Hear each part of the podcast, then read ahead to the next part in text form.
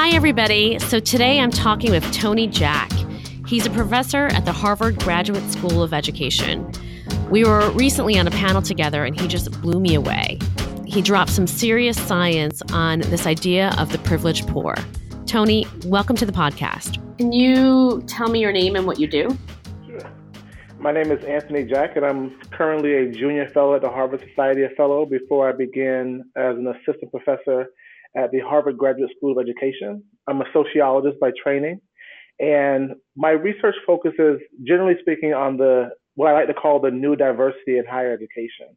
Um, as elite colleges, especially elite colleges, have opened the door to more lower income students, I want to understand not only who they are, um, but where they come from and what are their experiences in college, and how can we do better to serve them once they get in college.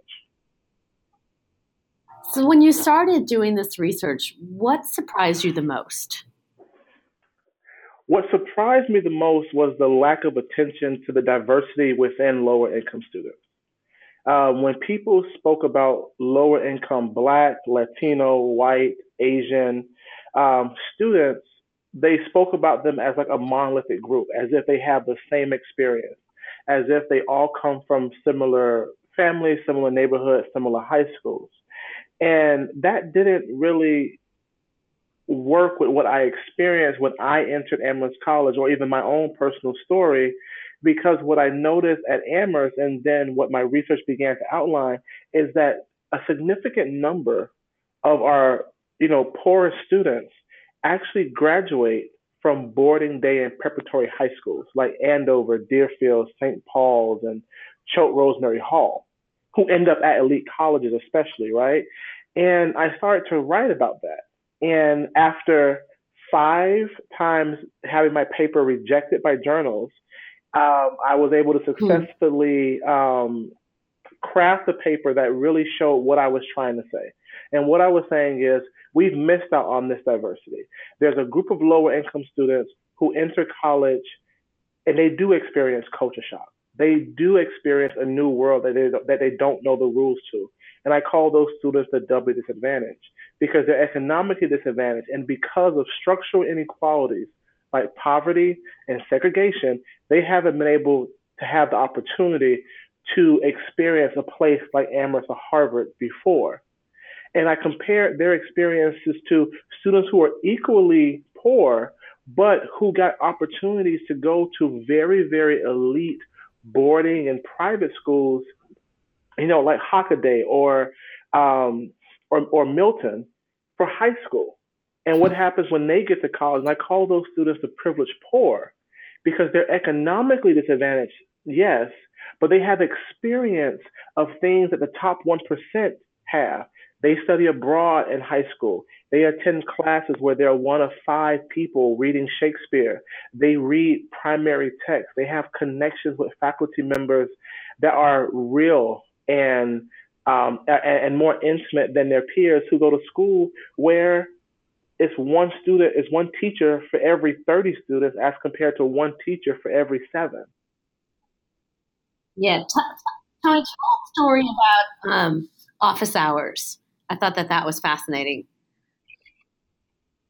And to bring to bring an example of where the doubly disadvantaged and the privileged poor differ in their um, social preparation for college is colleges because places like Harvard and Yale historically have gotten so many of their students from these private schools and from really really elite even you know elite schools across the country high schools across the country office hours is something that we take for granted. And by we, I mean the faculty. Everybody knows that faculty members hold office hours, and a faculty member will walk in on the first day of class and say, "Hey, my office hours are from two on Tuesday from two to three thirty. But faculty members never say what office hours are. They don't offer a definition of what office hours what office hours are to them and what they should mean to students. They don't say office hours are a time that I'm in my office to answer questions about the course material um, and larger course, larger aims of the course, and also how this course relates to either industry, current political environment, or you know ancient questions of philosophy. And so, uh, and so like we don't we there's something that is part that we leave part of the hidden curriculum. And the example that I want to share is when I talked to a dean at Dean College here in Massachusetts, and a college that defines itself as a working class college, because a lot of their students come from working class backgrounds.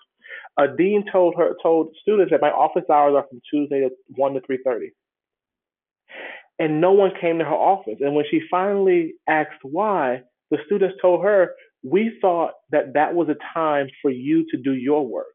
That we couldn't bother you because that was your office hours. And see, there was something that was lost and there was something there was something that was lost in translation, right? And this was not something that language per se, like language as in English, Spanish, German, French, Chinese, that was part of the problem. It was a language that is classed because office hours is something that only a privileged few people have exposure to before they set foot on a college campus.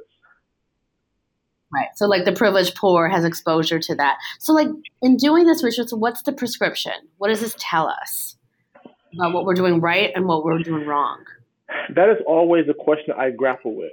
And the fact of the matter is, what I show in my research is that the privileged poor have more similar experiences integrating into a college to their middle class peers than their lower income peers. And while some policymakers will say, well, that's a pres- the prescription then should be is to send more poor students to private schools or make private schools the pathway to upper mobility, I disagree with that. What that tells me is that when you give students an equal opportunity, you are able to get results that are more similar for those from, from advantaged background. And that to me is key. Because when you give, because we what we have in this country is an opportunity gap, and that opportunity gap is not the opportunity gap comes in many many fashions. There's a gender opportunity gap, there's a class opportunity gap, and there's a racial opportunity gap. And let alone if you are a black woman from a lower income family, like let's be 100% honest, right? We're not trying to say like people are only one demographic at a time if you are lower income and a racial minority, you have to face certain structural hurdles, like again, like poverty and segregation. As I said at the Brookings Institute panel, if you are a black family that make a that makes a hundred thousand dollars a year, you live in the same type of neighborhood that faces the same type of problems as a white family that makes thirty thousand dollars a year. Think about that for a second. Yeah, I've been sharing that. That just blew me away. I've been sharing that with and, everybody. And, and, think about what that means. Think about what that means that, a thir- that thirty thousand dollars equals hundred thousand dollars when you add the race to it. What kind of schools are these two types of students going to? What type of neighborhood problems that they have to face? And so that is the kind of un- that is the understanding to me is that when we start to chip away at the kind of um, the structural inequalities that hold groups back and give them access, like kind of like inoculation, right? Of and some people say like an inoculation of privilege. What you begin to see is those students can also adopt behaviors that lead to that lead to this, the kind of um, uh, that leads to successful outcomes, like finding a mentor, like going to office hours and, and developing relationships with faculty members beyond the material. Um, in my research, I saw that the students whose faculty members and deans knew more uh, or knew more about were more likely to be nominated for awards and prizes and different things like that. So it's not just it's not just who you know, and it's not just who knows you, it's how well they know you. Right. And for a lot of women and people of color, that's counterintuitive, right? They think that the kind of privileged, smartest, they know everything, but it's simply not true. They know enough to well, ask questions. I, I, I think is that there's a performance that being successful means that you never made a mistake, or being successful means you always have the answer. And the, the funny part is sometimes the most successful people are the people who started their company, their organization, their business asking a question rather than giving an answer. And so there's part of the narrative of, of, mobility that you always have to give the answer to be successful, and you always must be poised to do so. It's like there's, there's, there's this falseness of perfection that we don't that we have.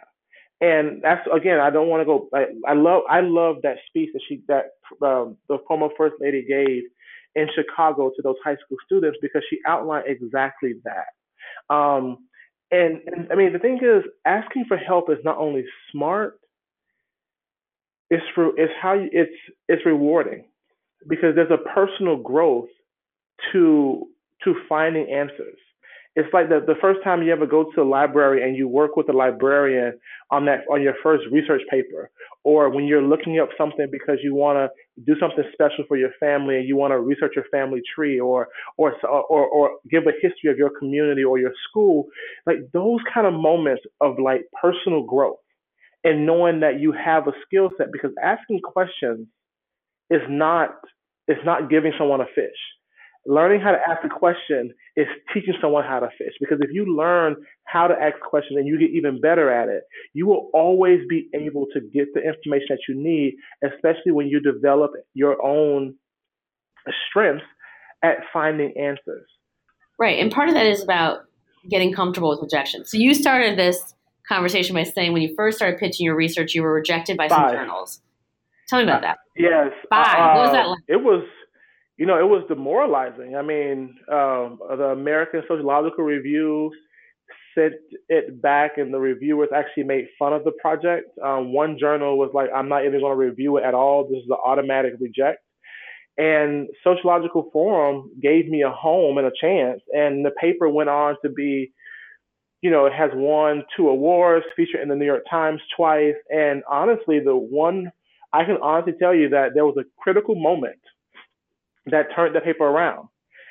I sent an email to Prudence Carter, who at the time was a professor at Stanford, who's now the dean of the Ed School at Berkeley.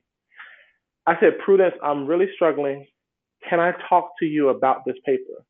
Now, at this time, Prudence and I had only met once, and I took a, you know, went out on a limb, emailed her, and I was like, I'm really struggling can we talk about this paper and why it keeps getting rejected? She took an hour to talk to me. Mm. And she hmm. said, Well, Tony, why don't you just say what you just told me in that streamlined way? As soon as I did that, that paper changed so drastically in its clarity, sent it out, and then the rest was history. And so. So, what do you think you were trying to do before? You were trying to sound like you know tell me tell me what you think you were trying to do i think in the first paper i was i was trying to make a claim that was bigger than the research project and so i had to mm. bring mm. it i had to bring it uh, i had to be more precise in what i was trying to say and so i think the first rejection the first rejection was right they should have rejected that first paper um, thinking back they should have rejected it even though the reviewers i don't think should have mocked the project as much as they did. They were like literally just being vindictive about like, you know, because you get questions like, can poor people re- really be privileged? And I would get like certain ignorant comments like that. The next versions, right. however, were more honed in um, and more specific. It was just a hurdle that I just did not quite have the language to speak like a sociologist yet. And I had to still learn exactly how to frame a journal article as compared to something like a book chapter where you have more space and you have more freedom to be creative. And once, and when, so when I talked to Prudence that day and kind of understood exactly what she meant by like this, um, the scaffolding that was needed for this particular paper to make it to make it pass review, that's when I kind of like aligned myself with, oh, this is how you write a journal article. She helped me develop my own skill set to do it. And me asking for help in that right. moment really changed my ability to present my research in a way that sociologists, quote unquote, would get it.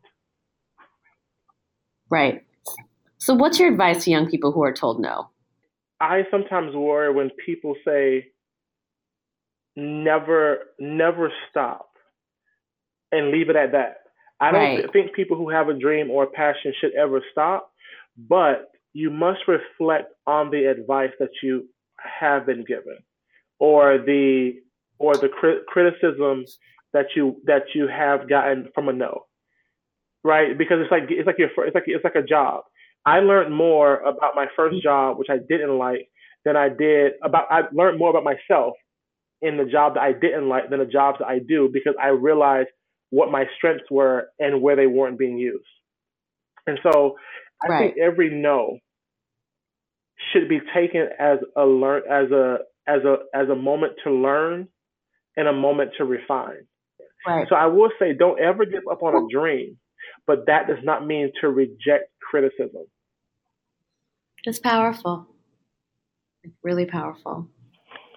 I know we've taken up all your time, but this was great. So I, I Uh, thank you so much for really great. for inviting me to be part of this and the work that Girls Who Code does for so many of us. And Thank- and what you do is, even though it, it has a target population, I hope you all know that it's the families and the and it's the families and the communities that benefit.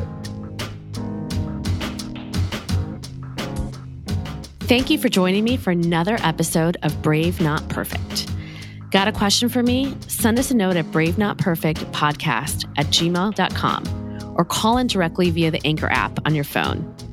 Every week, I'll answer questions from listeners like you on topics ranging from women in politics, feminism, education policy, and diversity in tech, to what it's like running a company or just being a mom. I want to hear from you. Send me your questions.